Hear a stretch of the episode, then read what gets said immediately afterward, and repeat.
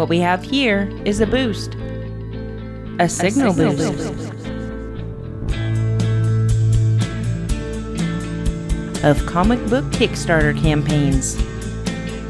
Brought to you by the one and only Spoiler Country. These are the current campaigns that we think are awesome and you should totally support. By backing indie comics, you are supporting up and coming creators and getting new stories you won't get anywhere else. We talk with the creators to give you insight into the project and spread the love of indie comic books. Now sit back, relax, grab a drink, and listen to what we have to offer you today. All right. Welcome back to Spoiler Country. I'm Ken Green. That is Mr. Horsley. And this is an auspicious occasion, Yeah, yeah. Happy birthday, KSB. right? So, this is a series Johnny kind of brain trusted and came up with on his own and, and launched it. God dang, man, a year ago. And Yeah, this is our it's 12 months ago. 15th Kickstarter, Kickstarter, Kickstarter, Kickstarter signal boost. Jeez. That's how it Words happens. come at us now. Yeah. Right? Totally. There's some words up in there somewhere. And yeah, we had it's it's our fifteenth one because we had a couple, a couple months we did two in one month because that's just you know how we do. Yeah. We almost had two this month because we had a huge turnaround turnout people who wanted to be on this year this That's month. cool. That's very cool. But it's our our one month and. Normally, if it was a podcast episode, I would. Uh, normally, on a podcast episode, I'd be more stringent up on my my kid in the background playing. But since it's a KSB, you're going to hear my son Jack playing with cars over here. so I apologize there- now. I think it was like the last episode. It might be the iconic episode. Which one did I edit last? I think the iconic Yeah. one. Yeah. If I don't know if you listened to it, but like halfway through, you have a whole conversation with Jack. I just left it in there. Oh, jeez. Oh, I, oh, I have. I'll, now I have to check Yeah. it out. I mean, it's not like a whole conversation, but you know what I mean. right, right, right. Well, I mean, he's You know, always around. just you so beating him and him screaming, "No, Daddy, no!" just whack, whack, you little shit. No, that doesn't happen. nobody call CPS, Yeah, please. that- I, I don't beat my kids. That never happens. Right. unless no one's looking. No, I'm kidding. Right. it doesn't happen. It doesn't happen. All right. So we have. so go ahead. Go yeah, ahead. we have some four good ones today. Oh, okay. I thought you were gonna give us some more insight on KSB. I was just gonna say it's one year. It's it's been a lot of fun. We've met a lot of cool people on this, and uh, Right. I, uh, I I don't know. I just it's it's pretty awesome. You know, it's we got a um. It's kind of We've met a lot of Kickstarters Yeah, fun. it's kind of Yeah, crazy, yeah. And, and some of the people that we've had are very well known. They are, and, and we've had some. We had we had Ron Randall on. We have we're gonna have Ron Randall on again. We had you know the the the, the amazing Kevin Joseph, who Kevin Joseph actually introduced me to three of these people today on today's episode. That guy's amazing. And you have Yeah, we had Steph- Karl Kesel's coming come on. right? Yep, Karl Kesel's coming on. Yeah, I recorded with him this That's morning. crazy. uh, yeah, Some cool stuff. so cool. So today we have Yeah. four exciting ones to bring you today, and that's We do. Chris Orndorff with Guitar Head, yes, we do. Nathaniel Gold with Chimp in a Brown Hat. I love Yep. that title. Nick Paul with Resurrection Men, Yep. and Moana McAdams with Wild Card Chronicles. Now, before we jump into the first one, I should tell you this is actually kind of funny, completely uh, not planned, Yeah. but all four of these people Huh? came recommended from somebody who was on the very first KSB. Oh, really? So three Yeah, are from Kevin. And Nathaniel Gold is from uh, from Tim Styles, who was Gorilla My Dreams Oh my on, the, god! on the on the very Was first Gorilla KSB. My Dreams the first KSB? Yep, that was in the very first. The first KSB was Gorilla My Dreams, Tart, and um, another one. What a one. lineup! What a lineup! Right, right. all successful. So- you know, and, and have we had very many KSBs on our show that didn't make it? I think we've only had one, maybe two. Wow, that's impressive. If you think there's an average of three to four per, so that means we've hit at least 48 by this time, because you got to count the doubles that we've done through some other months. Right. So we've done at least 50 Kickstarter campaigns within and the there's only been a couple not not make it. Yeah, Only and there's couple. been some that were, oh, we're not going to make it, and then they came on, and then they make it two days later. right, right, and it's it's and we can't say that's awesome. from us, but couldn't have hurt, couldn't have hurt. right. We're, we're, we're, we can't say it's from us, but we're not going to say it's not from us. Right, exactly. That's what I was going to say. That's what I was trying to say. Well done, So- wordsmith that you are. I, I try. I, I am a writer at some point in my life, apparently. so let's go ahead. Let's listen with uh, with Chris Orndorff with Guitar Head. I think you're gonna like this one. Cool.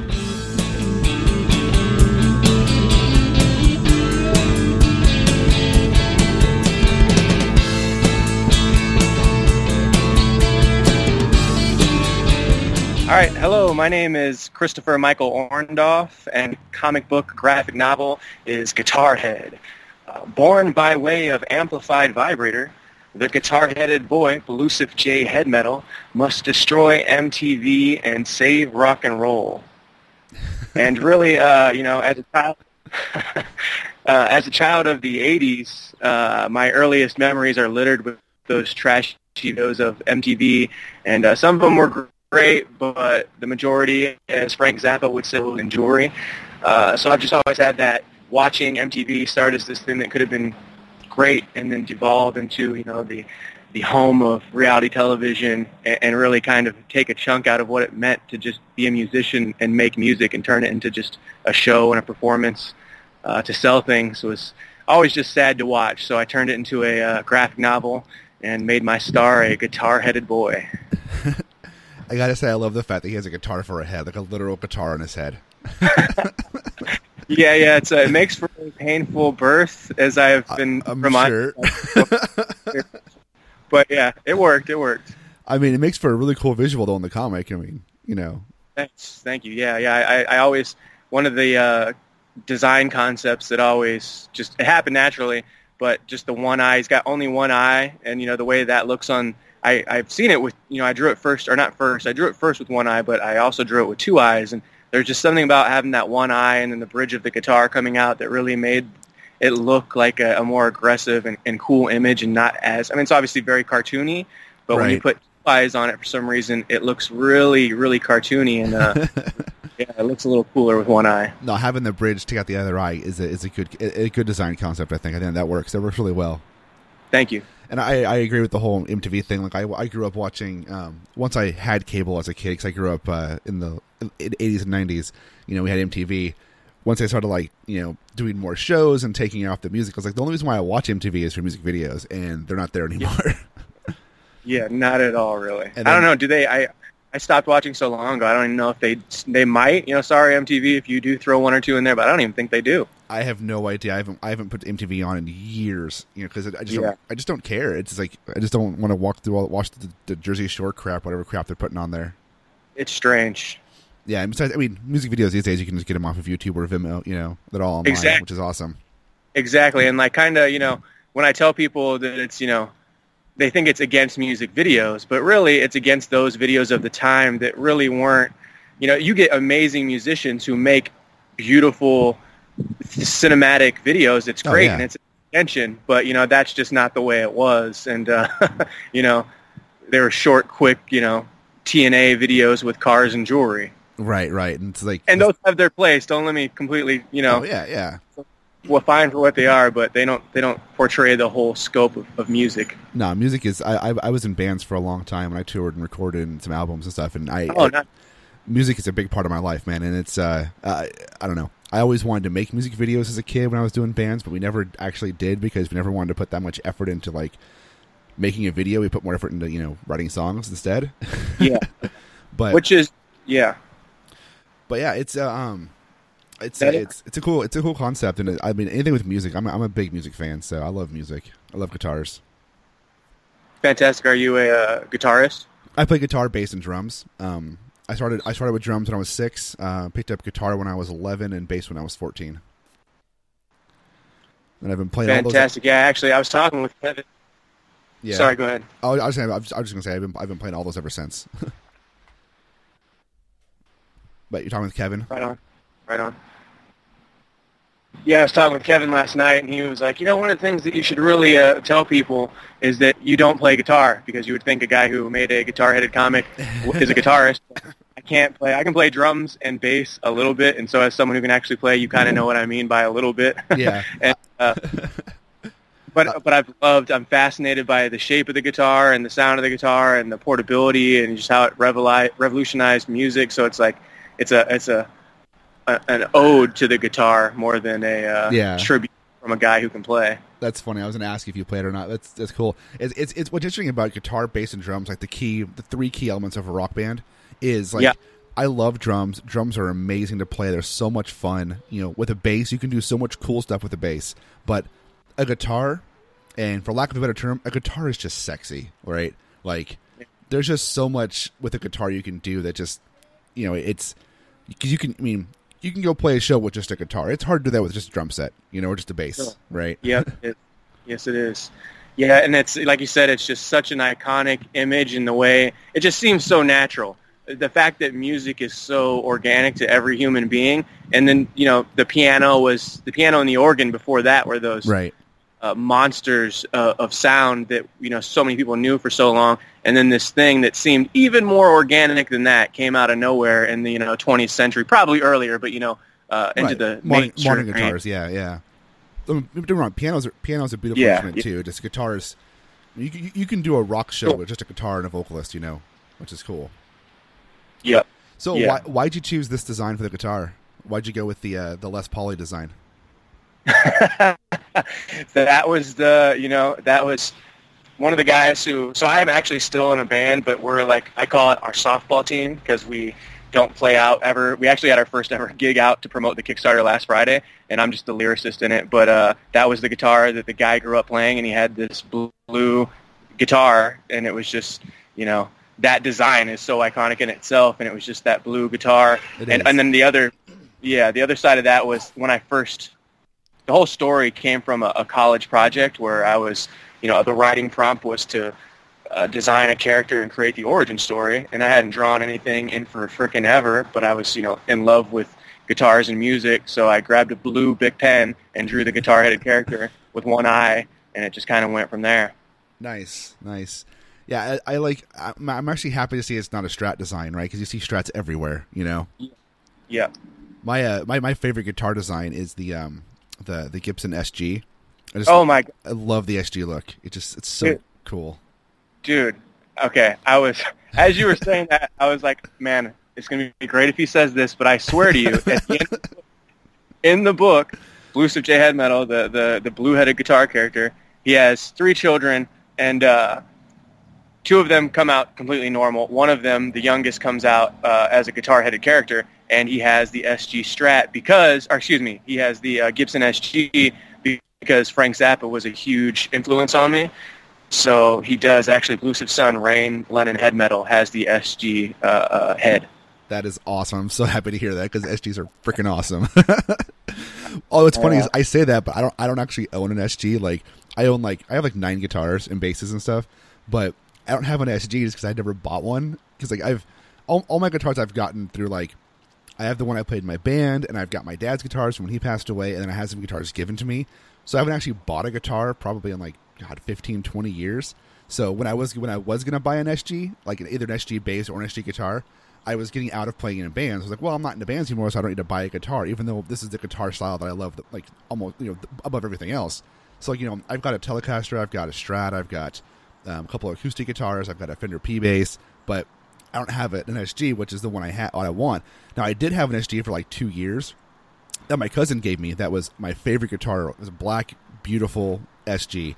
But my son, who's sitting right there playing Xbox right now behind me, he was five right now. When he was about, I don't know, 13 months old, he knocked it over off of its stand and snapped the headstock off. so, I mean, when I say I don't have an SG, technically I have one because I still kept it, but it's just a body with a broken headstock. Good to look at now. Right. Well, I could tell myself like I'm going to fix it. I'm going to pay the four hundred dollars to to get a new a new neck, a new headstock put on it, and stuff like that. But I just it's it's in storage. and I haven't done it because it's like it's four hundred dollars, and I could save up another four hundred dollars and buy a brand new one. you know. but no, that's cool. I'm, I'm happy to hear the SG made it there. So I see from the cover here. Looks like does the story take place in St. Louis? Yeah, uh, it, it jumps around a bit actually, but each chapter starts off like uh, some comics do this well, but one of the things that I dislike is when a comic has too many narration boxes. So Right. I wanted to house all of the narration on the first page of each chapter. So it's just a big block of. Uh, it looks like it's coming through a television set with like the digital snow in the background, and you just get one chunk of narration, and Okay. it also it sets the time and place of that chapter. Nice. And, and you know, uh, so yeah, it jumps around. But obviously, I've spent the majority of I've I've lived around a lot, but I'm back in the St. Louis area, and I've lived here a lot. And St. Louis, you know, thankfully for us, has a good connection to rock and roll history and music. So uh, yeah, it, it starts off in St. Louis and has several ties back. Nice, nice. Yeah, St. Louis has a pretty good uh, has has had some pretty good music come from there. Yeah, yeah. You know, we uh, it's it's weird. It's great because everyone drives through the middle of the country when they're on uh, uh, on tour. If now we could just get our less uh, uh, law-abiding citizens to stop breaking into tour vans because Oh man, yeah. we get so much just stupid petty crime at all of the venues. Like the the the, the patrol outside of a music venue in St. Louis is like Fort Knox because people are just jacking out here. Man, one of my one of my favorite bands, um, Streetlight Manifesto, a couple years, like five or six years ago, they were on tour, and I don't, I think they were down. They, I don't think they were in St. Louis, but they were down that area somewhere, and uh, so they were camped for the night, and somebody backed a truck up to their to their trailer, hooked it up, and drove off with all their equipment. Wow. And they were like, Yeah. uh, "Tours canceled. We have no equipment to play with." You don't know how many times I've seen that uh, that post go around social media of you know young, amazing touring bands being like, "Well, um, tour's off till we can get our equipment back." It's just Yeah. like, Jesus, yeah, that's that's so fucked up. If you're a person who out there who steals shit, don't fucking do that. It's, it's bad. seriously, off, fuckers. right? It costs money. It costs money. So those It- bands, it- it's it's not the studios you're stealing from. You're stealing from these people who are in bands. You know. Yeah, yeah, yeah. So. It's the same type of thing where you know, with an artist, when someone comes up and says, "Oh, can you draw me?" and they're like, "Yeah, Right. why don't you draw?" You know, I've been drawing my whole life because I'm, you know, in love with it and I've learned how to do it, and you can't do it, so you can't just say, "Can you do this?" Right. I I can tell you how many times I've been asked You gotta pay. do logos or websites or portraits and stuff, and I'm like, oh yeah, sure, I can do that for you. And like, I'd give them a price, and like, oh, I, I was hoping you would just you know do it for me for free. It's not gonna take you that long. And I'm like, that's not how this works. It I really mean- does. you know, I don't know. I get, I get I get asked all the time to make logos for people, and I'm like, one, I hate making logos. It's the most boring process ever. It's uncreative to me. I don't like doing it. And two, it that takes a lot of time. It takes you know hours and hours and hours to make a decent logo. Yeah, definitely. I don't even want to make my own logos for shit. Yeah, I, I actually I feel you there. It's uh I love creation in so many ways, but like and, and a logo can be fun. I'm sure when you're doing it over and over for other people it's less fun, but like the logo can be fun, but it's the first step into the horrible drudgery of marketing and like having to put yourself out for people, which you know, people are great and you know, the majority of us. yeah. But like when you spend time on something and someone's just you know willfully you know shitting on it or not acknowledging that the time it takes, it's just like man, it's a it's a tough racket, but it's uh it's it's it's a necessary evil. I mean, marketing sucks, but you got to do it. I mean, this right here is this is promotion and marketing you're doing. We're doing right now for you, which is. I know right. But this is but, but this is easy. We're just talking talking shit out. It's it's as easy. It's like, but actually, you have to yeah, like yeah. get people to talk. I don't know. I I'm I'm bad at marketing.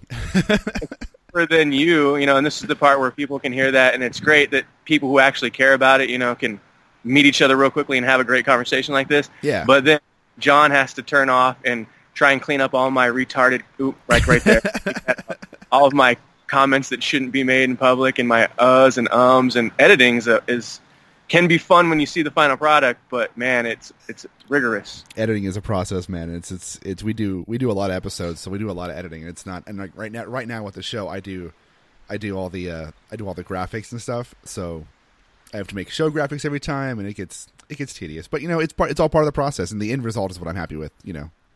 Yeah, yeah, it's worth it at the end. Yeah, yeah. Well, all right, man. I really appreciate you coming on. Everybody listening, there'll be links in the show notes down below and out on Twitter to go check out Guitar Head and on Kickstarter. Go check it out. Uh, if you if you can, can back it, back it. If you can't back it, give it a share. Sharing helps a ton. Again, thank you so much for coming on. I appreciate your time today. Thank you very much, and uh, everyone also support John and everything he does because Oh, thank you. it's people like him that spread the word and uh, uh, help him out on his way. And thank you for everything. I appreciate that.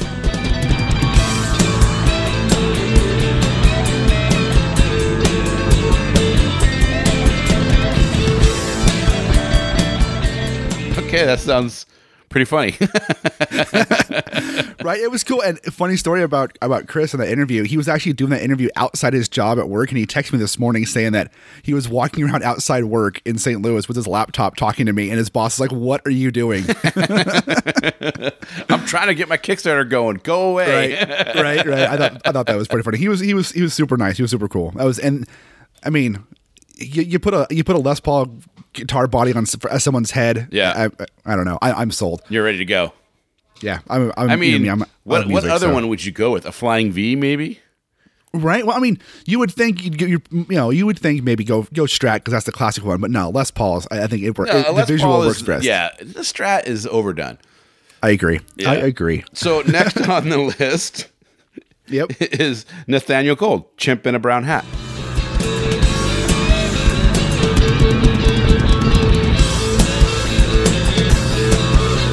My name is Nathaniel Gold. The name of my book is The Chimp with the Brown Hat. The book's about a chimpanzee who wakes up in the middle of the desert in the Old West with uh, no memory of who he is or where he came from. He Knows he has a robotic hand, uh, and he somehow looks to the space worms that continue to um, destroy the surrounding villages. He goes from town to town, uh, trying to figure out the mystery of who he is, uh, and finds himself face to face with traditional bandits as well as the space worms. Uh, and uh, this book, uh, this Kickstarter, is actually volume one, which is the first trade paperback, and it has issues one through four, which is a full arc where he takes on the Beaker Boys. Nice. So does this takes place in like in the past? Yeah, so it's a sci-fi western, uh, and it takes place in 1880s Utah territory. Uh, it's very much inspired by spaghetti westerns. So if you're familiar with movies Yeah. like The Good, Bad, and the Ugly, Oh, yeah. uh, Fistful of Dynamite, um, all the Leone classics, which were in turn uh, inspired by the um, the, the great um, samurai films, right? So I'm, Yeah. I'm pulling kind of all of that, giving it a, a, a sci-fi twist, um, and including my love of chimpanzees. Nice, nice. So it's like a I, my, when you first started going into, it, I was like, "Is this a time travel story?" But no, it's it's it's cowboys and it, it's like space and western and stuff. I love. That's cool. So why why a chimp? Why a monkey? it's a great question. I've gotten that question through my whole career. um, you know, it's it's just a niche that I seem to be in into. I'm, I'm very much I very much love the animal, um, the chimpanzee. You know, I'm sure you've heard that it's, it's you know DNA wise they're like our closest relative. Right, I do right. a lot of work with um, chimpanzees that are in um, in sanctuary because um, they're they're sort of were rescued from biomedical research. I've used my art and I continue to use my art to raise a lot of money and awareness for those chimpanzees. That is so Um, cool. Thank you. So so that's sort of like my my social political side. Right. But you know, I'm a storyteller at heart.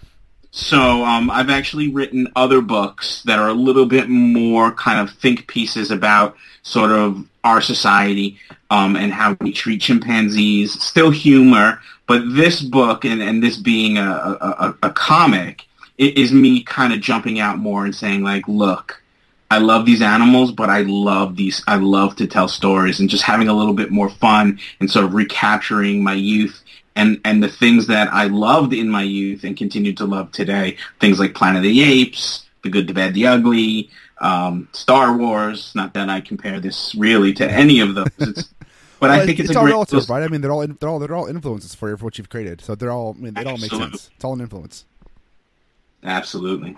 And I gotta say, man, that was a, a, much better answer than I was expecting when I asked monkeys. Because most most what I was expecting was because monkeys are cool, not that whole spiel, which was awesome. oh, cool. Thanks. Yeah. No, it's it's near and dear to my heart. It really is. That's really cool. I, I mean, the fact that you're able to take something that you care about a lot, that you're deeply passionate about, and turn it into something that you can have fun with, and something that you can use to, you know, one, you know, spread the message that you want to say, as well as have fun with it and have people enjoy it too. It's, it's pretty cool. Yeah. Great. Thank you. Yes. Yeah, That's yeah. exactly how I feel. So, um, are you planning to do more after this? Is this an ongoing series? Yeah, so so it's a 12 issue arc, Nice. but but I'm going to release it in um, three trade paperbacks. Okay. Um, so it's basically going to be like a trilogy. It's going to be three trade paperbacks, each one being four comics long. So, and, each one having its own story, which is part of the larger story, just just like any other trilogy. Oh, that's really cool. That's really cool. So how how far ahead are you? How far do you have, how do you have, do you have all, all three arcs planned out? Yeah, I have I have all I have all twelve issues or, or, or all three arcs or just say the entire story completely planned out. Um, I have the first four issues uh, draft completely done as far as illustrations and writing. Right now, I'm just going through the the the, the trials of um, uh, some beta readers, a couple changes here and there. Of course, grammar, which is my kryptonite. I got my wife helping me with that. Oh, me um, and then and also fixing fixing the lettering and just you know just making it work and pop. Um, so I'm more uh, so I'm that's where I'm at. Like I'm almost totally complete with the f- with the first trade paperback, which is Nice. the Kickstarter that's up now. Um, and then as far as the arc is concerned, I have I'm into the second book already in terms of like sketches and drafts um, and and script. And the third book, I have it all in my head. I know exactly where it's going to go. But but also the beautiful thing about doing this and doing it independently is it can, it can kind of change on the page as it goes, which I like. Yeah, yeah. Uh, you know, I don't have Marvel or DC telling me, you know, look, it's Spider-Man and it has to be this way because we've put a billion dollars into the movie. Right, right. You have the freedom to, if you want to make a change, you know, in issue nine, you can. Exactly. That's really cool. That's really cool, man. Um, so what's are you doing everything yourself or? So I I would say 99% uh, doing all the illustrations, the writing, the lettering, the inking. Uh, the book's black and white. It just has like some fun little color um, in some of the um, some of the text um, text boxes, uh, but it's not really a color book. Okay. I'm doing all of that myself. I'm using my wife to, to edit the book for grammar, and a good friend of mine um, who who's uh, who's been looking over each issue and just giving me notes to help me kind of structure It's a lot of work Uh, for one man to do, man. Yeah. Yeah. I've been there. It's put, putting together a book by yourself is not easy. Even with Yeah. even when you have someone you know helping you with grammar. I have a, the last book that I put out. I had my buddy, my best friend. He he was the editor on it for me. He kind of just read through it a couple times and help help make sure I wasn't like coming off as a complete jerk and or saying stupid things in it. You know, and fixing how my spelling and stuff and putting together Right. 36 pages what what that book was by myself with one guy looking at it is it was a lot of work so i commend you for It that is. it's, a lot to do It's a ton of work. But the good thing, though, is that since I don't have to hire a colorist or an inker or a letterer, you know, it, it, it's making it slightly more cost effective in terms Yeah. of actual dollars. I mean, in terms of sweat and blood, it's a lot more. But in terms of dollars, it's it's a little cheaper, which which gives me the ability to like make this Kickstarter goal like not eight billion dollars, Right, And you know, and still be able to kind of, you know, get it out there. yeah, it's nice. You don't have to worry about. I mean, I'm, the the current book that I'm working on is uh, it's it's an anthology. Well, it's a book. It's kind of an anthology. It's an anthology in the fact that it's a bunch of stories, but it's all they all connect and they're all in the same world and stuff like that. But it's uh it's becoming more and more of problematic, not problematic, but stressful because I have all the I have all these different voices and all these different people I'm working with, and it's becoming very costly. And I'm kind of like, hmm, I should have just done this on my own. Take forever, Yeah. but it would have been you know free. But you know that's fine. So it's it's um this book sounds really cool. I like I, I like westerns. I'm a big fan of the old old western movies and old samurai movies. I I spent about a year in college watching all the Kurosawa films and then watching No. then watching all the old Eastwood films right Oh. afterwards. That's the way to go. so and that was just because like my buddy and I, my buddy was like we should watch all the samurai films and then watch westerns. I was like that really makes a lot of sense. Let's do it. Absolutely. Um, so in your in your Kickstarter campaign, do you have any unique rewards or cool rewards for people? Yeah, I think I think I, I, I think I have some some unique stuff. I mean, look, um, I did a lot of research and so what what was successful, and I kind of went with that. But I have a few things that I think are a little kind of cool. So I I um I made a silk screen of my character. So it's it's it's the chimp with the brown hat. Nice. It's a three color silk screen. It's, so it's it's the character and then like a little mountain and cactus in the back. But instead of just selling it as a, as like a limited edition silk screen, I'm selling each one as an individual. So what that means is if you if you buy at that at, at that if at that reward level, you'll get the book and then you'll get this print. But what I'm doing is I'm painting watercolors on top of that. So I'm I'm printing the silk Oh, screen Nice. on watercolor paper and then embellishing it, adding more colors. So each one will be a unique piece of art. That's Um, cool. That's a cool idea, man. yeah, it was a way for me to give out original art without, you know, like Without killing Having- yourself, right? Yeah, I'm I killing mean, myself exactly. So there's that, and then I did a a separate reward as a sketch cover. Um, so it's like if you want the book, but you want you want a sketch cover instead, what I'm gonna do is I'm just gonna ink uh, a, a cover for each one of the people who who selected that option instead of just just the book itself, and that'll be limited, and that'll be uh, that's gonna be signed and numbered. Nice. Uh, and then the other thing that's kind of cool that I've seen other people do, um, actually, I think maybe this is something that you've been a part of, um, but uh, you know, at, at the at the top tier, limited to three people. Um, I'm going to draw them into the book. I'm going to create, make them a character in the, in the town of Lane Fair, which is the fictional town that this uh, that this book takes place in in the nice. old nice. so I'm going to add them in like they could become a bartender or just like an angry part of the mob in the back. You know, that's a conversation we could have. But like I said, it'll be limited to three people. Yeah. And I don't think that's completely unique, but it's it's it's unique to the person who buys it. It is cool. I actually, I, I, uh, my buddy um, put out a book last year um, called Cyberpunk, and um, it, he had that he had that option to be drawn into the book, and I went ahead and did that because he and he turned me into this really cool like four armed half robotic bartender in the book. Yeah, I saw I saw it. I saw that um just now on, on Facebook. Yeah, yeah, it was, and it, it is. It's really cool, especially because it's. I mean, he did a fantastic job of capturing my likeness in the book, and it was like, I was like, oh, that's really cool. But uh, Yeah. that's a cool too. I, I've seen that on a couple Kickstarters. I'm always like, man, that's a cool idea. That's a really. I mean, Yeah, I mean, I think I, I always think that's so so cool. That's another thing that's so beautiful about the time we live in and the independent spirit. You know, Oh, yeah. that's not something as a comic book fan. That's that's not something you would have been able to get. I don't know how old you are, but I grew up in the '80s and the early '90s collecting comics. same, same. If I could have had someone draw me into a comic, it would have been the most amazing thing in the world. So, Dude, it's cool that we can do that kind of stuff now. yeah, the things you can do in comics nowadays because of because of Kickstarter and Indiegogo and stuff like that. It's just like, you know, twelve year old me would freak out over this. Yeah, you know, and, and just the, the sheer range of comics and stories you can get nowadays because of you know it's so easy for an independent person to make their own book and and sell it to people who want to buy it. You know, it's amazing. yeah. But you know, that also makes it harder because anybody can do it, which sounds like it's easy. But just Right. because you can do it doesn't mean you're doing it right. Exactly. So you got to work even harder to prove yourself because I can go there, I can go out, and I can put out 500 comics tomorrow.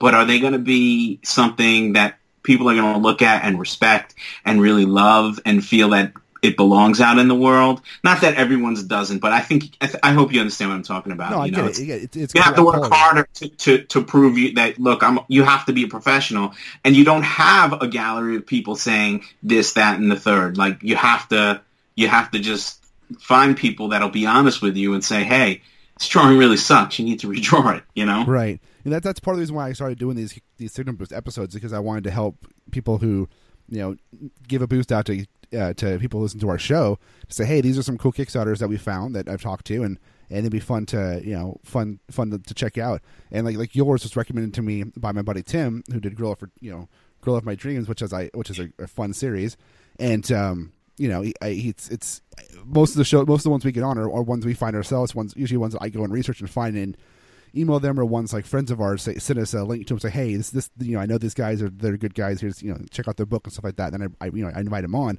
So it's like I get it you know it's it's anyone can do it. There's so many comics out there. So it's like what how do you which ones do you back? Which ones do you support? Yeah. exactly. Honestly, and yeah. and that's that's you're bringing up kind of another thing too that I just love about the time that we're living in. Because Kickstarter yeah it's it's a it's a funding uh, resource but it's also a community building resource. Yeah. so like like Tim backed my first comic which was my first comic ever which was issue one of the chimp with the brown hat. And he was like really supportive. And I, I looked I looked at him and, and I saw the things that he was doing and then I backed his. And now he's backed my next one and he introduced me to you and I'm becoming friendly with him. And he lives in Australia. I live in New York Yeah. in the states. You know it's but you know the internet man it's Right. it can it can be an amazing thing. He can was also on, be a he was on the first he was he was on the very first one of these I ever did uh, back in October of last year for his Kickstarter, and we had to like you know schedule it up because he's in Australia and I'm in Seattle, so it's a huge time difference. But you know we made we made it work because I you know I one I, knew him a little bit before that, and I I love the idea of, of of his comic, and I wanted to make sure it got out there. Then you know fast forward to this, and I know you now, and yeah, it's just the community is Yeah. great. I love it. I love it too. Yeah, man. Well, all right, dude. Thank you so much for talking with me, and everybody listening. There'll be links to the Kickstarter down down below. I'll also I'll be tweeting them out as well. So everybody, go check it out. If you like it, back it. If you like it and can't afford to back it, share it out because sharing helps more than you can imagine. Thank you so much.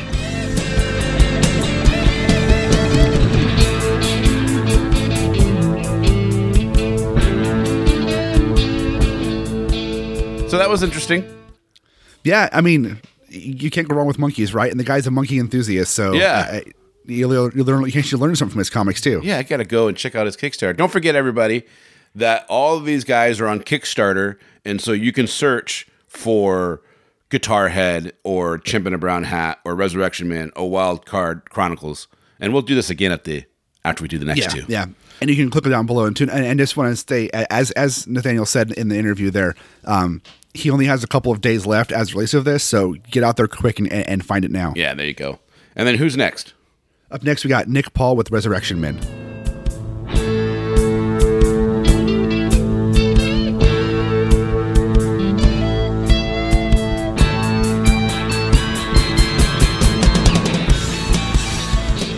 Hi, I'm Nick, and I am the writer and letterer of Resurrection Men Issue 2, which is currently on Kickstarter right this moment. Resurrection Men tells a story of power manipulation and the lengths people will go to to control others. Specifically, it follows the story of our uh, protagonist, James Stone, as he tries to protect his um, son, uh, Jude Stone, while simultaneously trying to avoid the evil machinations. I'm kind of fuck it. I've made mistakes. you know what? I'm gonna get a script up in front of me so I can just actually steal that. Right, right. Sorry. no, no, no problem, man. It's the power of editing, man. It's great. right. Okay. We're we're done with it. I've got I've, I've got this. right. Um. Right. Where did you go? Where did you go? Where did you go? Where did you go? See, I actually had this all written down in my last. I should just do it as my introduction video. That's my content, eh? Just make it. um. Oh fuck! Put it? Sorry, I do swear a lot. I do apologise. Uh, dude, I swear, we, I swear, all, we, we, you know, we tried to go PG thirteen one time on the podcast, but we couldn't stop saying fuck, so we're like, eh, never mind, fuck it. I mean, swearing, Right, swearing is a natural part of my conversations, so Right, I think I'll just. Yeah, I thought. I, yeah. Oh yeah, I found it. Right, cool, got it. Nice. Right, I'm ready. all right, go, let's do this again. Take two. Hi, I'm Nick, and I am the writer and letterer of Resurrection Men issue two, currently on Kickstarter right now. Resurrection Men t- tells the story of supernatural horror, power, family manipulation in a 28-page full-color comic. It tells a story of James Stone as he's faced with the terrifying concept of bringing those that have died back to life. Forever trying to engage with his disillusioned teenage son and appease his sinister employees, he's a man with his sanity falling apart at the seams. So this comic is something that I've been doing for the better part of two years now. It's a, a labour of love, um, and yeah, I hope you get an opportunity to come and see the comic on Kickstarter. Nice. I like I like your pitch. That was really good. Um, so you were you were going you were going for about two years. You said so. You're on issue two. Yeah, uh, yeah, I think it was 2000 and uh, when when there was it? It was 2016. I think it was started. Yeah, Uh, two years. So, yeah, but this, this actual premise has actually been been sort of loitering in a in a text file for about a decade, actually. Oh, that's you know I find that's how things go. I actually I, I do I, I do comics myself too, and um, I'm actually about to release a series that I've been working on for like almost ten years now, and I finally I finally got to where I'm happy with it and going to release it. Yeah. It's just that's the thing, isn't it? It's like perfection. You're, Yeah, yeah. You want to have best possible impact when you release it to show people your best side, really, don't you? exactly, because you don't want to put you don't want to just put crap out there. I mean, I don't at least. No. Um. So is is this a a planned full arc, a miniseries? Is it an ongoing series? How do you how does this how does this keep going forward? So the series, the I mean, the series was only ever supposed to be three issues, um, Okay. and actually the third issue is currently uh, finished pencil stage. Um, Nice. The artist is Rory Donald. He's um, he's we, we always try and go uh, sort of a, an issue in advance, so we don't because I have a letter as well, and he does all Yeah. the arts, the and colours. We try and sort of have it go in. Um, in a sort of a one issue in advance. So it's supposed to be three issues, um, but we realised as we were going there were some story lines that I wanted to tie up. So I got together with a new editor uh, Chuck. I forget how to pronounce his second name. Chuck Pin. Oh, I know Chuck. I know Chuck. Yeah, yeah really sound guy. Um, and uh, I got. I was actually recommended to him by um, Connor Bartel from Grimwood Crossing. Right, right. Who's who? He was editing a couple of Connor's pieces, and anyway, cutting my story short, uh, I created a two issue sequel which I plan to oh, nice. do uh, next year. So that the whole idea is that by this time next year, there'll be five issues that we're going to try and do as a hardback, and that's the entire series completed. Never to sort of be well, never to really look at again. I wanted to have a, I want it to be one of those things that you can pick up and go, that was a really satisfying book, and then yeah, that feels like a natural ending. That's it done. That's that's cool. That, that's a good idea. I like I like that. Um, so I, I want to say the your artist. I love the art. The art reminds me very much of Mike Mignola from Hellboy. Yes, yes, yeah. That's that's what Grant. Know? He's Rory. Um, he goes by Reach Illustration online. Okay, but his name's Rory Donald. He's amazing, and that's actually what gravitated me towards him when I first saw him. Yeah. Um, funnily, he he sort of identifies more with uh, Gabriel Ba. Okay, he's a massive Gabriel Ba fan. It just yeah, it, awesome. it, it, just looks like early Mignola to me. I'm like, I, I love it. I just I love it. It's it's great. Yeah, it's it's yeah, and he's such a down to earth guy. Like he's if in the indie scene and the UK scene, he's getting quite well known for doing stuff um, for anthologies and some nice, other piece nice. of work. Uh, Griff Gristle, and it's just it's just really really down to earth and such a chilled guy. But I put that down to him living on the Dor- uh, Cornish coast. and just uh, being just being a very chilled gentleman. Right, right. One of one of my goals in the next couple of years is to get out to, to the UK for a, and to hit up that comic scene, the con scene over there, and kind of see how it is. Oh, dude, yeah, give us a shout when you do. I mean, I'm I was based in London up until recently, and uh, I'm back in my hometown of Edinburgh. My uh, um, the company I work for has an office in Brighton. So I'm trying to get, right. I'm trying to get them to send me to Brighton for some for work stuff, so I can go hang out there for a while. Dude, if you can set it up for like about oh, next year, two weeks ago, three weeks ago, there was something called Thought Bubble. Have you heard of that? No, I haven't. What is that? So Thought Bubble's the the big comic book convention in Leeds uh, for the whole UK, um, and basically it's a five day event, and it's only for comics. There's no other other sort of stuff. It's just oh, no, I, comics. I have heard about that. I've heard it's really good. Yeah, yeah, like some big names. You had Brian Michael Bendis there this time. You had um, oh, there was like tons of big names there. It was ridiculously uh, brilliant, and uh, unfortunately, I didn't get a chance to go. But it's my dream to go there and to, to, to sell my comics there because it's supposed to be absolutely amazing, absolutely amazing. Thought bubble. Hmm. I'll, have to, I'll just see if my work can plan a trip around that because uh, that's, that's, what I do. I, when, I, when I go on work trips for like conferences, conferences and stuff, so I work in the tech industry. I try and plan mm. them around comic conventions of where I'm going. so I, awesome, I go, to, I go to, yeah, I go to the tech show, and then that weekend I go to whatever comic shows in that city. That's that's what I try and do at least because it, it's more fun that way. yeah, totally. It makes like the rewards for the end of the trip, you know. Right, right. I have, I have something to look forward to, you know, besides a boring tech show because most tech shows yeah. are pretty boring. so what's the comic you're doing? You say you're, you have got your own comic. So I, I, I, obviously met you through Kevin through his amazing book Tar. Yes. Uh, just I'll just hit that there for him because so, I, I really. Sorry. No, go ahead. Um, I have I have a couple books. So the one that I've been working on for like almost ten years, it's actually it, it's to be frank and honest with it, it's a stupid, stupid ass fucking humor book. Like it's like the it's it's, a, it's I call it garbage humor, right? But it's based off of my wife that I've been married to for 12 wonderful years. We have five kids together. Um, she one time years ago drew a picture of myself and two of my friends and her like ridiculous, like she's not, she's not an artist, right? She just drew like a, a, little bit better than stick figure drawings of us. And I took those drawings and put them into Illustrator and made them vector files. And then, right. and then I proceeded to make web, a web comic out of it. Well, a couple years ago, I and she keeps telling me, "Don't stop, stop," because she's like, "I don't want to be a comic artist," because I always credit her as the artist. so what I did is I took um I took all the jokes. I was it was 122 pages I took, and I then I went back. Like, I was like, you know what? Let's because I, I I don't know. Sometimes I can't sleep, so I just make comic pages, right? So yeah. I went back in. I, I took those 122 comic strips and I turned it into 240 pages of sequential art. Wow! So I made, I made, yeah, I made ten issues out of this stupid idea, and kept and just kept going with it. And you know, I, you know, there's, there's a bunch of stupid jokes in it, and it's, I mean, it's not all. There, there- you know, there's some like lessons learned and stuff in there, and some actual writing. But for the most part, it's just like a bunch of dumb humor fart jokes.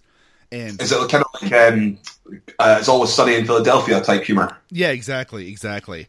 And so Yeah. I, I finally got. Um, I have ten issues done, and I finally got the first two issues. Um, have gone through an editor to like fix spellings and grammar, grammar stuff like that, and to make sure it flows. So they're about. They'll, probably be by the time this releases, they'll probably be available digitally, and then be available in print like two months later or so. Just to our American listeners, I should point out color is spelled C O L O U R. Dude, I found out. I found out why. I found out why we spell them different. Oh, why? Because in the early days of America, uh, in newspapers, it, it cost per letter to print. So Americans, being cheap capitalists, dropped the U in color and dropped the L and collected in certain words to make it cheaper to print, and, it's, and it stuck. It, it makes sense for cap- uh, capitalist America. Makes sense. Right. I love it. So, it's, so it, it's not because we're dumb. I mean, we are, but it's not because we're dumb. It's because we're cheap. You- You're not dumb. Your your leader's dumb, but that's in our political conversation. Oh, God, don't get me started on that one. Jesus Christ. Across the pond, we're just kind of like, what the hell is going Dude, on? we're over thinking the same thing here. Most of us here are like, "What happened?" Oh my God. You guys have got your pri- is it primaries are coming up now? Uh, we two weeks' have uh, midterms coming up. Midterms in November. Midterms. Yeah, yeah. Which is which is going to be good because a lot of uh, a lot of people are up for seats that need to be gone. So Hopefully, we get a Democratic House and Senate. Sorry, I'm making this political thing. I shouldn't say. You know, you know what's you know what's funny? Every time, almost every single time we've had I've had somebody on the podcast who's from across the pond. It's gone to it's gone to politics. Like I had we had we had Ben Templesmith on, and you know he, he's here in Seattle. okay. Yeah, yeah, he's here in Seattle, but you know he's he's from um, the UK, well, UK and Australia. But uh, you know we spent like forty five minutes talking about American politics and Brexit and Trump, and it was it was pretty entertaining. I actually really did. I mean, this is Ben Templesmith, the same guy who did 30 Days of Night, isn't it? Oh yeah, same guy, same guy. Yeah, man. I love, in fact, what was I reading recently from one of his books? It was, oh, it was a new one that's just been released. Oh, Is Christ, Squid- that's going to Was it Squidder or Mr. Wormwood or um, Black Hole Mr. or- Wormwood. I think it was Mr. Wormwood. yeah, yeah, those Yeah, are I think- good. because I remember I just I decided recently to sit down for Thirty Days a Night. I mean, I, I knew the series, and I knew the premise from the Josh Hartnett film many many years ago. It's Yep. terrible, uh, and, I knew his art, and I knew his art style, and I always thought, man, this, his art style is pretty out there. It's pretty wicked, pretty pretty graphic. Yeah, his art style is amazing. I love it. Yeah, so it's uh, no, that's so cool. That's that, that'd be awesome. Yeah, I'm yeah. kind of struck ready now. See.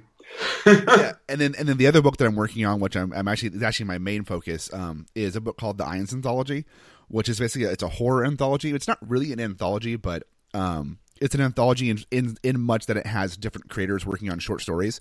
But uh, the whole premise is I created this world and this family tree, and each writer uh, tells a story somewhere on that family tree with a member of the family. And then myself Right. and the editor of the book are going through and, and making sure that all the stories connect. So all the stories tell an over all the stories tell a bigger story within the book. Right? Yeah, yeah, yeah, But- yeah. And that's that's that's um we're actually about probably about forty five percent done with the first book right now on that one. It's just it's coordinating all the people and getting all the timelines and stuff is, is you know not easy, but we're we're we're getting there on that one. That's that is meta up, up, up there, isn't it? I mean, I, I remember when I first started writing comics about over a decade ago, and I say writing comics in a very loose sense of the term, I never seriously until the last couple of years, where I thought, you know what, I'm coming up to 33, I've got a couple of kids, I've got a house, and I've not actually living my dreams yet. What the fuck's going on? So I just thought, you know what, I'm going to put my money where my mouth is and actually write a comic book. I keep saying I was going to do it. So anyway, I, back to the story. What I'm saying, it's um, you know, t- t- thinking back 10 years ago when I first started thinking about writing comic books, I had this whole premise that I was going to have this big universe, like big expanded universe with all these different characters, and I created all these different characters and biographies. But you know what? You know what? And I thought I loved it, but you know what was wrong with the whole thing? Hmm. Couldn't think of any plots. so, There you go. and the thing was, this is, and this is the problem with new writers. We we always forget. We always dream big and realize how we don't realize how fucking difficult it actually is. It's very Um, difficult. It's hard. yeah, and I remember actually uh, when I first started writing comics a couple of years ago, I was it was on the Reddit um, comic collab chat. I don't know if you're involved in that at all. Um, but um, there was two groups that started up at the same time, and it was One was through Discord chat app, and the other one was through Slack. And the one with Slack was basically it was really really cool. Each week, a writer and artist would be paired up, and you had to write a one-page story based on a theme. Uh, and it was quite cool for a couple Is, of it, weeks. is, that, is that the Comic Jam? yeah, that's it. Yeah, That's yeah. it. Casey from the Comic Jam is actually my editor. Casey, Yeah, Casey Allen. He, he, he's he's the editor of my books. no way. Yeah, yeah. awesome. Ah, Yeah, I've Yeah, done so- I, I've done a couple I've done a couple pages for the Comic Jam. Like two, I think I've done like two or three different things for the Comic Jam. what was your username on there? Uh, I think it was just Y2CL. All right. I wasn't Ah. I wasn't super active. Like I've done like I think I did a, I did the robot one and I did um, Yeah. the rap battle one and then Oh, I think I was out by that point. Because I think I, I it at the very beginning a couple of years ago when it started, and then yeah, it kind of I, I just didn't have time to commit to it. Um, that was my problem and then- too. That was my problem. there was this other chat, the Discord chat. But the long story short was these in that opening time in Reddit. That was my gateway into finding a community. Specifically, I think me and um, as I said, to, I said his name earlier, Connor Bartel. He did um, Grimwood Crossing, and I would really, I mean, I'd say to your listeners and yourself actually, check out. It's basically a supernatural western. Um, it's it's really really cool with vampires, werewolves. It's I really enjoyed it. I've heard of Excuse me. And- yeah, he's, he's run um, three successful Kickstarters. His last Kickstarter he did actually was called Sword and Sorrows. Um, it was I, a had, one. I had I had him on for that for that. I had he was on for for that one. Yeah, he's, he's a really something guy. Like, um, and when we, I remember when I was starting, I was actually on holiday at the time somewhere in Europe. I can't even remember where I was, and uh, I was on my iPad. I find I do all my best writing on my iPad because I, I just got limited resources to distract me. No I can't have multiple. nice. Yeah. Um, so um, I, I remember going on Reddit and I seen him. I remember Connor put up there. Can someone check out my uh, my script for issue one of Grimwood Crossing? And I, I remember reading it and going, "Yeah, I'm really digging this." And our, and that just started our dialogue. He read my script, and we just started. We've we've gone back and forth. And I, I consider what like one of my like. If I ever have questions about my comic integrity, like, am I doing a good job or doing a shit job? I go to him and go, "Is this shit?" And he'll give me an honest answer uh, which is great. I mean, that's what you want. You want someone to not sugarcoat stuff for you. Oh right, I I, I always want on. I, I tell everybody, give me an honest opinion, even- even if it sucks. Tell me it sucks because I need to know. Yeah, exactly. it's it's it's what I say. I mean, as I said, I'm a teacher, and one of the things I say to kids, apart from don't swear like me, um, nah, but um, so kids, if you are listening to this, uh, this is not Mr. Paul, right? Okay, no. Um, what I say to them um, is, you know, people often say practice, practice, practice makes perfect, but it's not actually true. It's practice and reflection Oh that yeah, makes perfect. Yeah, you got to reflect on what you're doing shite and what you're doing better, and then change it up. right. Because if you keep practicing the same thing that's wrong over and over again, you're just gonna be you'll be really good at doing, at doing it wrong. You know. Exactly, exactly, exactly. Um, so yeah, and that, so that's, that was quite a fun one.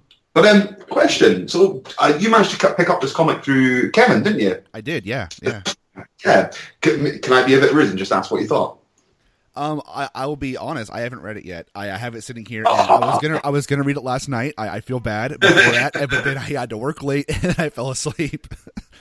No, that's cool. But I do Like, promise you, I will read it today, and then I will update in the recording what I think of it, and I'll let you know what I think of it. Okay? Yeah. See, uh, this is where I say to the listeners, by the way, see what he's doing here. It's very sneaky because he's uh, going to give his opinion after I'm not online to, re- to rebuttal it. Well, Uh, no, I'm, I'm glad you. I'm glad you got a copy of it. I'm glad you got a chance to, to read it because it's um it's, it's so hard to get yourself out there, like you know, It is, uh, it is. yourself. It really Um, is. That, that's you know that's part of why I started doing these Cinemas episodes back last year. Is I was like, you know what? I, I mean, anything I can do to help people find new books. One, it, it helps people find them who listen to our show, and two, it helps me find new books I, pro- I probably wouldn't have found if I wasn't looking for stuff like this. You know? Yeah, yeah, yeah, totally, totally. Yeah. And I think that's uh, some like some of these things like podcasts. There's a really good British podcast. Um, we heard called the Awesome Comic, the Awesome Comics Podcast. right. they're they're they're actually a really good bunch of lads. Of them, they're they're actual comic book creators, and they get up once a week and uh, interview people uh, in the UK comic scene and give their thoughts. It's it's not very PG thirteen. That's okay. it's they're, they're sound lads. I remember when I went to a Comic Con last year and they were there and I was like, oh guys, I've been listening to your podcast. They were like, oh cool. what's your name? It's like, oh, well, I'm doing this guy. I'm Nick. I'm doing this comic called Resurrection Man. It's, it's almost it's going to be coming out in Kickstarter like in a couple of months' time. This was obviously before October last year when I did my first Kickstarter. Yeah, right. right. And they were, oh yeah, like, and they listened to it, and they were really sort of cool. In fact, one of the pin-ups for the second issue was drawn by one of their team. I don't know if you've, I don't know if you've been to the page, but if you're if, if you're at the page, you'll see this big picture maybe of um, a monster glowing green. Um, yep, yep I see it. It's really good. that's that's uh, one of the guys, Dan Butcher, fantastic artist, fantastic artist. Um, although I have to say, with this campaign as well, I managed to grab one of my favourite artists um, in the UK called Andrew. Um, I can't I'm going to mispronounce his name, Andrew Powell or Powley maybe. um, and he did, he did the uh, little toy. Oh, cool. Nice. Yeah, it's a little paper toy. He does paper toys. In fact, he's done paper toys for myself, for um, the guy from uh, Comic Strike, Taylor. I forget the second name now. Um, for Sync, that comic book Sync from last year. I don't know if you mind that one. Um, also, uh, Russell no- uh, Nohelty, no- no- Nohelty, Russell, Nohelty? Russell. Yeah, I know him. Yeah, yeah. He uh, he also did a thing for his uh, Pixie Dust campaign last year. Um, yeah, it's really really That's- cool. So that's I was like super excited. That's really cool, man. It's, it's cool to have something interesting like, a, like the paper doll toy there. That's that's cool. Something something Yeah. different. You know, it's awesome. That's awesome, man. That's it. Well, dude, Um, I feel like we can so- talk for hours, and Yes, unfortunately, I'm I've got to cut this. I've got to cut this short. Otherwise, it's going to be a whole episode, and I'm going to have like three hour episode long here. Get me back! Come on! Right, okay, right. Now. Dude, but I will. I will have to. We will have to schedule to come back on with with my co-host Kenric, and we'll do like well, you know, we'll do a full thing because I feel like we can just chat for an hour at least. So. Oh yeah, man, that'd be wonderful. But again, uh, so everybody listening, check out Resurrection Man on Kickstarter. There'll be links in the show notes below, as always. And then, Nick, again, thank you so much for coming on. I appreciate it. Thank you very much, man.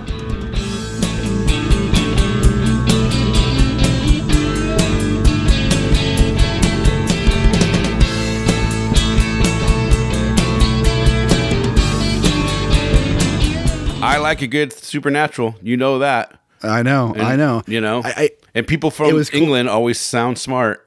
they do. I, I- we, we actually talked about. Even but when they're actually, i- if you listen to it, Yeah. I actually schooled him on why on why we don't have the the U in color anymore. So Oh. yeah, so Look we- at I, you, I, big I- I learned him something, Look at the big brain on John. right? I tried. go, Smarty I only, Pants. I only literally just learned that yesterday, so Yeah. you know, I, I just share the knowledge. well, like axe. There's AX or AXE. right. What's right. the proper spelling? And why Well, does it not matter? us, it's AXE, I guess, in America, but I don't know what. I, I don't. I don't know the answer to that question. Well, you know about you in color. I do know about you in color because that was that was because of newspapers Oh. cost of print. There you go. Well, that makes a lot of sense, actually. Yeah. So now they've heard it twice. They heard it once in the interview and once now. Because apparently you didn't listen to the interview yet. Shh, don't be telling away my secrets. Come on. I guess I, I guess after a year we could call it out now. No. All right. No. All right. And the last on. one, not the least by any stretch, is who? Moana McAdams with Wild Card Chronicles. Cool.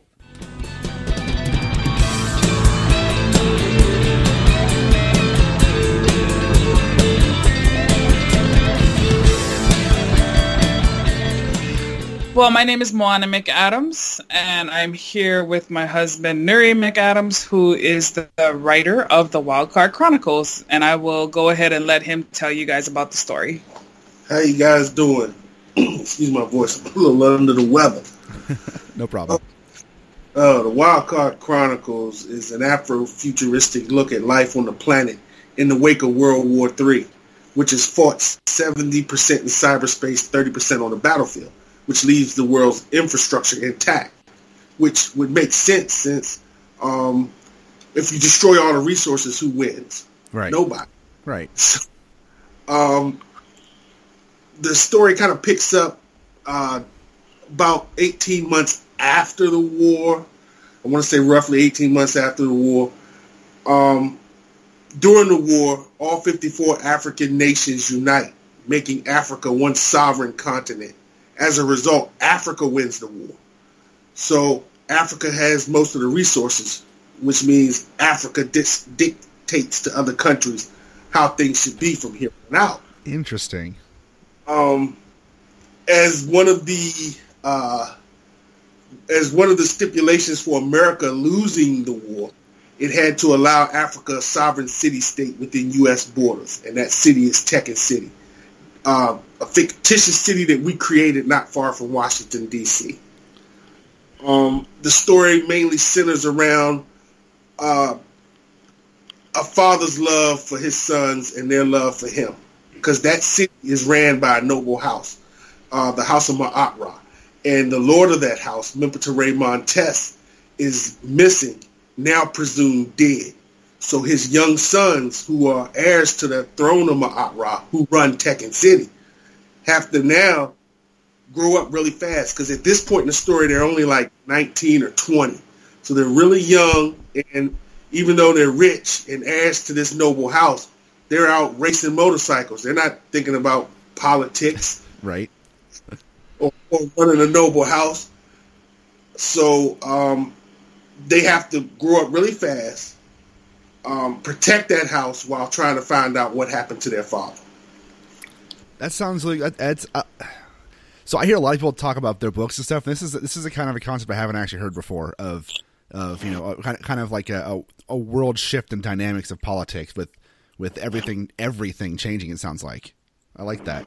That's that's yeah. really interesting. That's cool. So, how did you get the idea for this? What what what sparked the idea to make this uh, this kind of a story? Um, well, my military experience. I'm U.S. Marine Corps, so awesome. I, I leaned. Thank you. I leaned a lot on my experiences in the military. Being the president of a motorcycle MC, um, I leaned a lot on that because uh, the theme is is, is motorcycle driven. Um, Nice. I also uh, leaned heavily on the relationship between me and my father. Right. Because I used him as the model of the Lord of the House of Montes, which is the House of Ma'at and the relationship he had with me and my brother. So the okay. story kind of revolves around that. I felt that we didn't have enough of that in Hollywood. Um, being being black in America, you know, black fathers get a bad rap. So I wanted to make sure that it was known and shown through our comic book that there are fathers and sons who have strong bonds. That's cool. I, I like I like that. That's really cool. I show that the the stereotype's not the norm or not not not the always case, right? Yes. That's really cool. So, um, you you wrote the book, correct? Yes, sir. Right. Is this is this a um a single storyline or is there is there a continuing story for this to, to keep going after this one Kickstarter? Oh no, this is a continual storyline. nice, nice. That's good. That's cool. And I have to ask you one question, kind of unrelated but related to your Kickstarter, just because it, it intrigues me. How did you get the name Tekken City? Is that after the video game? Because that's what I think of. Tekken. Uh, Tekken is the term for uh, an obelisk um, which is the the Tekken, Tekken City is built around Egyptian lore. Okay. Um, and it has a lot of Egyptian uh, architecture and and um, influence. Uh, so what a Tekken is, Tekken is another term for an obelisk, an okay. Egyptian obelisk. Um, the most famous one that we know of is the Washington Monument. Right. That's Egyptian. They took that from ancient Egypt. Yeah. Um, yeah. Uh, Tekken City has four huge obelisks, one in each corner of the city, sitting on a perfect square. And later on in the story, you'll find out. Uh, I don't want to give too much yeah, away, don't, but don't give away any secrets. yes, later on in the story, you uh, they play a, a, more significant role. But um, for for right now, each each one of those Tekkens or those monuments surround the city, almost as if they're protecting the city. That's really That's, cool. And here I am thinking it's from a video game because I'm a huge nerd like that, and I don't think it's actually something interesting and cool like that. um, how much research did you put into this before you started writing it? Because it sounds like you got a lot of lore, a lot of stuff that's uh, you know that did not just uh, run of the mill write a story. It sounds like you had some stuff in here that's actually some took some research time. Yes, sir. I put a lot of research time um, like I said, my, my travels in the military helped. Yeah. Um, also, um, my wife, she's been to Egypt. Excuse me, she's been to Egypt, and she brought back a lot of pictures of a lot of artifacts and monuments that they don't allow you to take pictures of anymore. Yeah, yeah. It's a it's a, Egypt's a very interesting country for sure. Yes. So, um, using those things, yes, I did a lot of research uh, through about African history, Yeah, um, how Egypt didn't start in Egypt. Egypt was Africa at its height right. before the fall, but it, Egypt's technology didn't start in Egypt. It came from South and Central Africa and moved up because the Nile River is the only river that runs from uh, south to north. Right, it runs which- in reverse, which is interesting. Exactly. Yeah. Oh, the knowledge came up, or shall we say, down the river. Right. Correct. So it came up out of Ethiopia and Sudan. Man, in fact, there are more pyramids in Sudan than there are in Egypt. yeah, it's interesting. And oh, it's what's funny too is a lot of people. Okay, let me phrase that. A lot of white people don't realize, don't always forget that Egypt is part of Africa. Exactly. yeah. you know and it's Yeah. like no it, it- even even even me you know i've I, I very well know that where it's at and stuff like I, I don't when you think of africa you don't think of egypt at least not because it is it's because of how you know we're taught in western civilization we're not taught that's part of africa we're taught that's northern africa and it's it's E- egypt so it's not the same as you know the rest of africa but but, it, but i mean it is it's all the same continent it's all the same everything revolves around it it's, it's, it's cool that you're incorporating all of that and I, I assume that with your research and with the with what you've what you learned in the military and your travels and, and everything like that, it's like a lot of this stuff is like harkens back to stuff that actually happened or, or true stuff like that. Yes, yes. Nice. A lot of the stuff in there is true, especially um, when it comes to the bike life stuff. Yeah, I mean, we've buried more friends than we could count behind these motorcycles. Yet we keep going out there, risking our lives, dancing with day in, day out on these bikes. And if nobody wrote about it, who would ever know we existed? Exactly. That's that's the same thing with, with any culture. If you, if if you don't write it down and don't tell the stories, nobody knows about it. Nobody can learn from it or, or anything. That's cool. That's yeah. That's cool, man. I, I have a I have a question for you, and and and, and answer it however you want to answer it. Um, are you worried?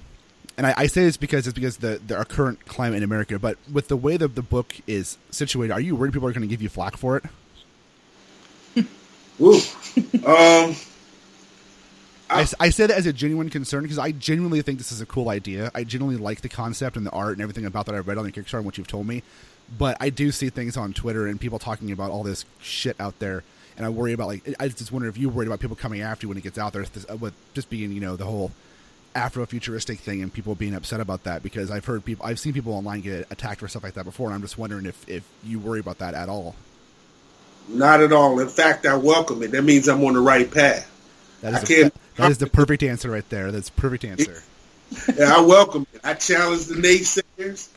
I've been debating this thing for Good. a long time. I was so shocked when uh, everybody, Black Panther came out and everybody wanted to put on dashikis and everybody wanted to. Have. I've been talking about Africa for years and nobody want to hear it. Yeah, but now Now- now now everybody wants to talk about it, right? Everybody's from Wakanda now. right, right. That that the I- movie has, has has had a big impact on a lot of things. hmm Controversy sells. If they want to come. I'm a Marine. I'll stand my ground. I'm, All right. I'm like, want to bring it? I'm here. We're not going away. We're here to stay. We got this far because we don't take no for an answer. That's good. That's good. And it, my, my my comment to my co-host earlier when I was reading about your Kickstarter, I was like, man, I am so happy that one one th- movies like Black Panther and, and stuff like that have really sparked this interest in everybody in other kinds of stories out there like this that can be told with with new kinds of characters and new you know new new outlooks on life which is just for me as a creator and somebody who likes to read new stories getting that extra that that point of view that's not my own is is amazing i love that All right, all right. All right, man. Anything else you want to let everybody know listening about your book, about about the Kickstarter, about the campaign? Anything? Um, oh, actually, I, I totally forgot. I'm sorry. Who else is working on this book with you? Um, well, I'm writing everything. That's the hardest process. Um, Yeah. I also have awesome, brilliant artists. Um, Alexander Nascimento, he's in Brazil. Okay. He amazing. I, I always say you should have an artist that challenges you. He Yeah. does just that. He challenges me. He he he helps me step my game up. I also have a brilliant colorist, uh, Juan Kakra. He's in Indonesia, and uh, he's really good. He, he's he's really worked hard on this thing. You can say And- that because I'm looking at the page on the Kickstarter of the, the the bicycles coming at you, and the colors in that page just make it pop. Thank you. Thank you. And hopefully right now we're in uh we're starting we're about to start the lettering stage. And uh um on issue one we had an awesome letterer, um Quinn Tang. She is awesome. She's a paraplegic out of and she's the first uh, female paraplegic to letter a comic book for DC Comics. Oh, that's awesome. It's Yes. it's it's funny how a lot of people overlook how important a good letterer is in a comic book. That's Yeah. it. it can make or break a good book. To be complete, I mean, it can. It can make or break a book. Yes, indeed. She's awesome, man. She's she does everything. I, I'm I'm gonna make. She inspires me Nice. That's awesome. to, to do what she does.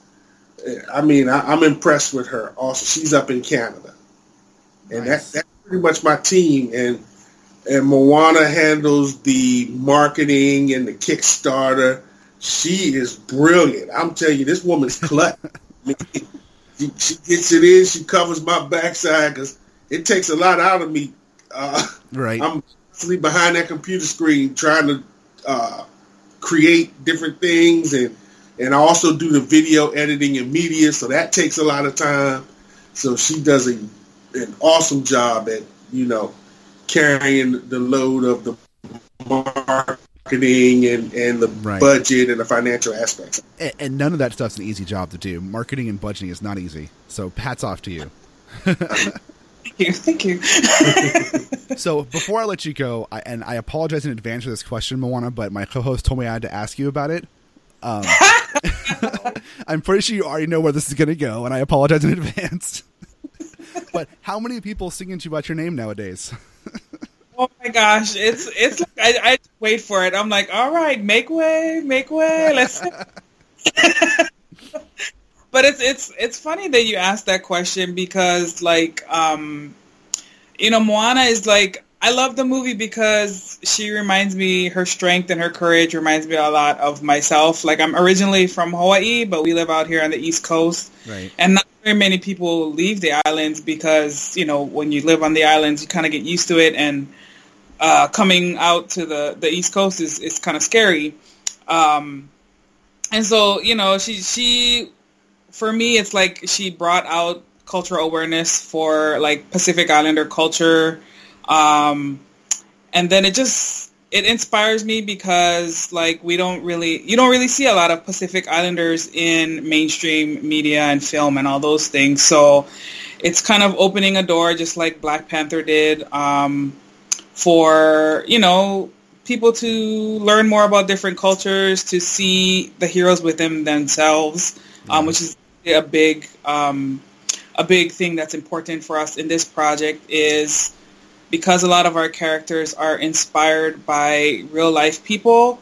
We want to inspire, you know, the regular everyday people like me and you to see like how can we be a hero for the people around us, the people in our community to help each other to, you know, move towards a better world. So Yeah, that I gotta say that was a way better, more um, answer than I expected. So hats off, that's awesome. I, I but I agree with everything you said. You know, it's it's it's that movie is fantastic. My my kids love it. I love it. I, I've watched that movie more times than I I, I should I should admit as a grown man. But uh, I love Disney movies, so you know I'm I'm a, I'm a I'm a sucker for those. But no, I, I agree. I, I'm I'm all for anything that brings awareness about everything because I I love things that I don't understand, and the only way I can understand them is by diving into them and someone putting it into a a, a, a bite-sized portion or a portion that I can comprehend, and then, and then I learn more about it. You know, that's the way I learn. Great. So, well, you know what, guys, I really appreciate you coming on and taking the time to tell me about your book and to tell me about everything you talked about. This has been very, uh, very informational for me. Um, everybody listening at home, you can click on the links down below to go to Wildcard Chronicles on Kickstarter, uh, or just search for it. There'll be links in our show notes. There'll be links on our Twitter page. They'll be everywhere.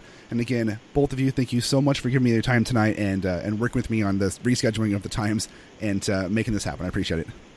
Thank you for having us. Thank you so much.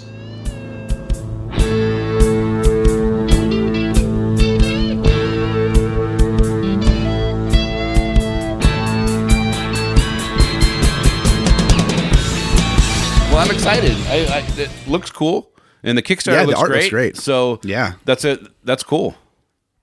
does Afrofuturistic. I mean, I don't know. I feel like there's been a whole rise of Af- Afrofuturistic comics after you know the success of Black Panther, and you Yeah. know, I mean, It's not a I'm all bad for thing. it. No, not a bad thing at all. No, yeah, it's good. Yeah, it's cool. More new stories, more new ideas. I'm all for it. yeah, more and more and more. I like it. Give me more. More, more, more.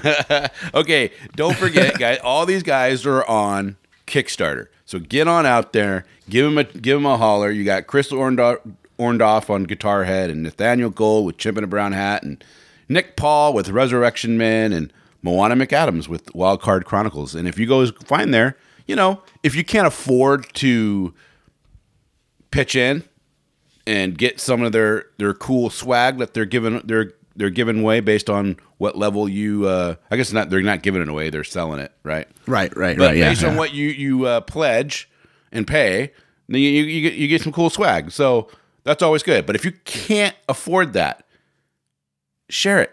It helps them a lot.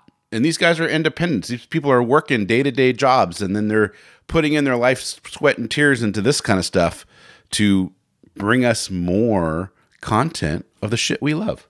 So why They not help do. them out yeah, just give it a share, give it a like. You know, everything. Don't give it a like, give it a share. Don't you can like it too. you can like it and sorry, share I'm- it it's just the way it goes Right, do whatever you want to do. Just do it. Just share it and back it and stuff. And yeah, I think we're done because I'm going crazy. Yeah. now. All right. So there you guys go. We are heard everywhere. Podcasts are heard. We're on all the social media. So just go to your favorite platform, look us up, and you know, give give us a follow and say hello and all that Yeah. kind of fun stuff. And then we have That's right. voicemail. Johnny, what is it? It's uh 707 656 2080 and leave a voicemail there and call us again and leave 707 656 2080 and tell us how much you love us or hate us, whatever. There you go. All right, guys. I think we're out of here. Enjoy those Kickstarters. Don't forget to read more because that, Opens your mind. yeah, we're out. Keep changing it on me.